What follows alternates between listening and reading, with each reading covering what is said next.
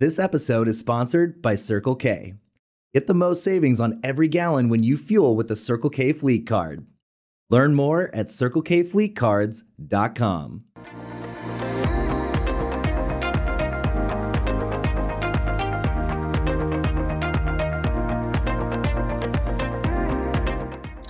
Hello, and welcome to the State of the Fleet Industry, a weekly video series produced by Automotive Fleet Magazine, which is sponsored by Circle K. I'm Mike Antich, editor of Automotive Fleet, and today I'd like to examine what's occurring in the fleet industry for the week of February 21, 2022. And if you want to know what's going on in the fleet industry, you need to go to the source. So, who is the source in the fleet industry? In my mind, it's the fleet manager. However, I know that there's some who argue otherwise, saying that the fleet manager is simply the end user. For instance, fleet managers don't create vehicles, they don't develop the code to implement sophisticated fleet management systems. They're typically not on the block with an auctioneer remarketing vehicles at an auction. And all of this may be true, but what is also true is that none of these things happen until a fleet manager acquires a vehicle, operates the vehicle, and ultimately remarkets the vehicle. So to come back full circle to the beginning of this presentation, if you want to know what's going on in the fleet industry, you need to go to the source, and the source is the fleet manager. Now, admittedly, fleet management is a multifaceted business that encompasses a number of different issues, challenges, and opportunities.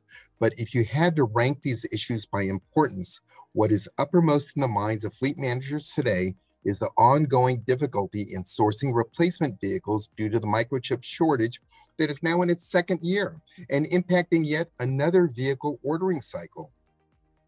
And to put this concern in perspective, here's what one fleet manager told me, quote, for two years in a row, only 50% of the vehicles in my fleet that needed to be replaced were actually replaced, end quote. And this is a major fleet. So one out of two of their vehicles are being kept in service beyond their scheduled replacement cycle. Plus, these short model year ordering windows for fleet vehicles are impacting budgets because fleet managers don't know whether the ordered vehicles will actually be delivered. As another fleet manager told me, quote, this is the first time in my 30 year career where I do not have a clue as to how to budget for my fleet, end of quote. And in addition, this limited availability of vehicles is impacting corporate sustainability programs. So let's hear from another fleet manager who framed the situation as follows. Quote, one of my biggest internal challenges is trying to meet my company's climate neutral goals, but I can't do so because I can't get the vehicles I need. Industry wide, fleet managers are trying to cope with forces that are outside of their control and are trying to make the best of an unprecedented situation. Now, I understand that the word unprecedented is sometimes an overused word, but in this case, these are truly unprecedented times. And here's how one longtime fleet manager put the past two years into historical context. Quote, in my 40 years in the fleet industry, I've experienced strikes, recalls, fuel shortages, technology failures and advances, but these past two years have been the craziest time that I've ever experienced in fleet, end of quote. But fortunately, this is not the new norm. You know, whether it's this year or next year, these supply constraints shall pass you know, there are already glimmers of light at the end of the supply chain tunnel. There's been an improved flow of semiconductors into the automotive industry. While it's still insufficient, it is an improvement from where we've been. And as a result, we're starting to see some normalized production among North American assembly plants. We're seeing glimpses of increased production at some plants that have added a second shift or scheduling overtime to work on weekends to build ordered vehicles. You know, so for example, at the end of January, GM resumed two shifts of production at its Fairfax, Kansas assembly plant and its plant in Ramos, Mexico. In the long run, the resolution of today's supply chain constraints will make us a stronger industry. OEMs are consolidating their microprocessor purchases to a fewer number of semiconductor families, and this strategic goal will allow OEMs to build a more resistant and scalable supply chain in North America. Ultimately, the pain that we're experiencing today will lead to a stronger supply chain in the future. So What's second on the list of concern of today's fleet managers? Well, you can summarize it in three words increased fleet costs.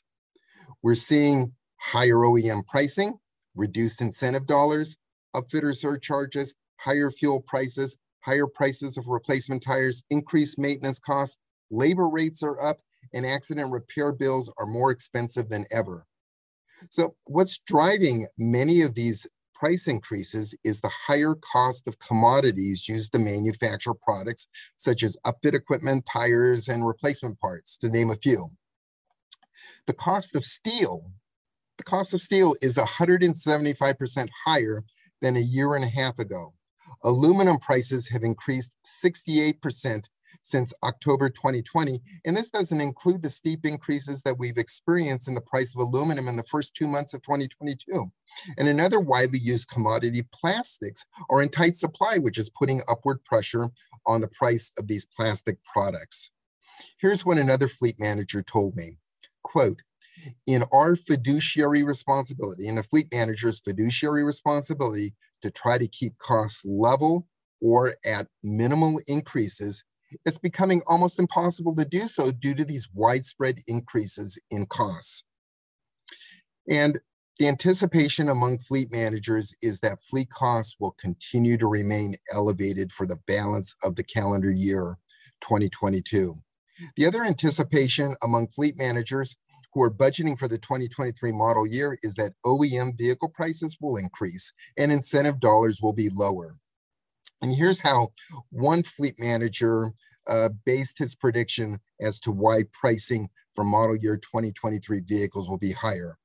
And as he said, quote, fleets have lost negotiating power with manufacturers. In today's market, the law of supply and demand are not working in favor of fleets, end of quote.